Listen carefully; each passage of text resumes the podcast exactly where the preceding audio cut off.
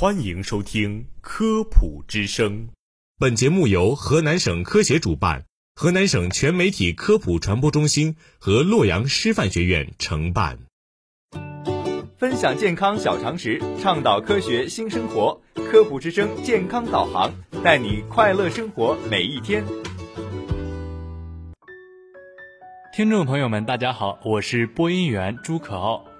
今天呢，我们来聊一聊三伏天的时候，我们怎样做才能做到真养生。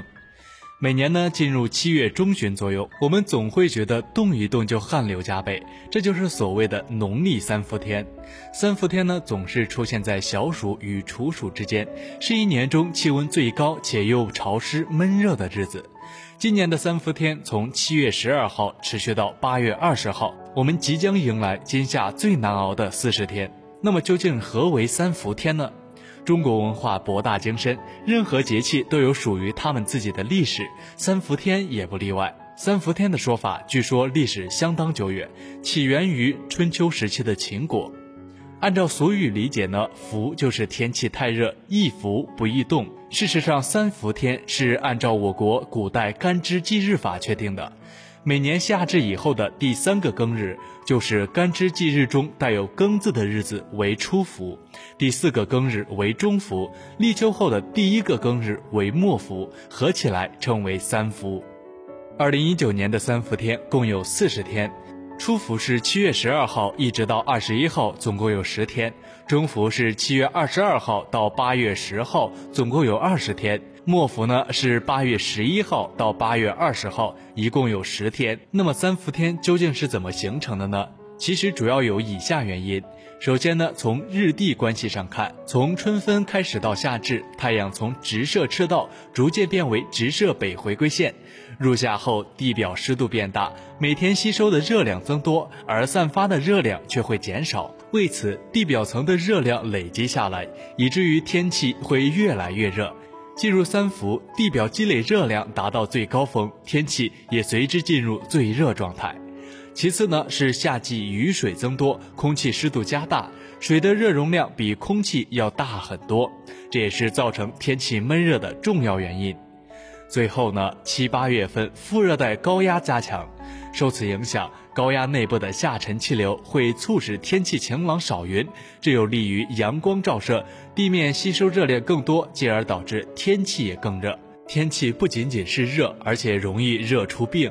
随着气温持续升高，挡不住的滚滚热浪呼啸而来，很多人因为受不了老天爷的这份热情，以至于身体出现病症。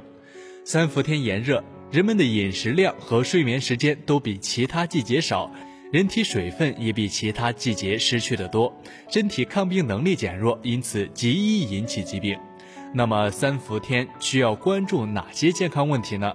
首先呢就是中暑，在三伏天的持续高温作用下，人体失水速度会加快，体温调节功能受到影响，为此极易诱发中暑。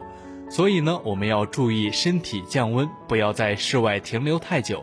外出呢，最好打伞。在室外工作的人，最好找到阴凉地方躲避紫外线长期照射。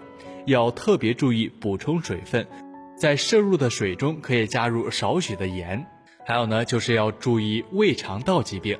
由于空气潮湿，给各种病毒和细菌的滋生提供了更舒适的温床。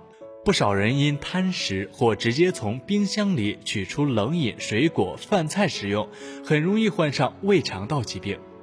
对此呢，要讲究食品卫生，食品存放要生熟分开，以免交叉感染。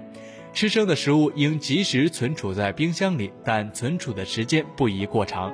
食用前应该加热，尽量避免在路边的小摊就餐，尤其避免吃生拌的食物。还有呢，就是保持室内环境还有食具清洁卫生，并且经常通风，防止食品霉变。注意饮用水的卫生，夏季桶装水的饮用时间不宜超过一周。腹泻病人要及时去医院就诊，家人最好不要与其共用餐具，以防传染。还有心脑血管疾病，尤其是对于老年人来说，三伏天不宜大量运动。尤其是早晨六点到十点之间，这段时间也是晨练高峰，同时也是心脑血管疾病的多发时间。有心脑血管疾病基础的患者，夏日要特别注意饮食清淡，保证水分的充足摄入。在三伏天还极易引起皮肤疾病，对此呢，我们最好常用温水洗澡，特别是大汗后要保持皮肤清洁，但洗澡时间不宜过长。同时，洗澡不宜用肥皂，因为肥皂多含碱性，会使皮脂流失更严重。那我们三伏天有没有注意特别的饮食呢？三伏天跟其他的节气也是一样的，也有很多的独特的习俗。其中流传比较广的就是头伏饺子、二伏面、三伏烙饼、摊鸡蛋。初伏吃饺子是传统习俗，伏日人们食欲不振，往往比常日里消瘦，这就被称为苦夏。而饺子在传统习俗里正是开胃解馋的食物。中伏已是暑天最热之时。此时人们喜欢制作简单而又顺口的面条作为主食，所以称作二伏面。事实上，吃面条不但满足人们的口腹需求，而且有利于通过排汗以驱除人体内滞留的潮气和暑气的作用。这就是中医所谓的以热制热的养生法。风俗习惯之所以能流传下来，背后自有其道理。三伏烙饼摊鸡蛋就有科学依据。三伏在立秋之后，天气开始转凉。刚刚度过了苦夏的人们需要重新补充营养，而烙饼加上鸡蛋就可以实现饮食多样化和营养均衡的目的。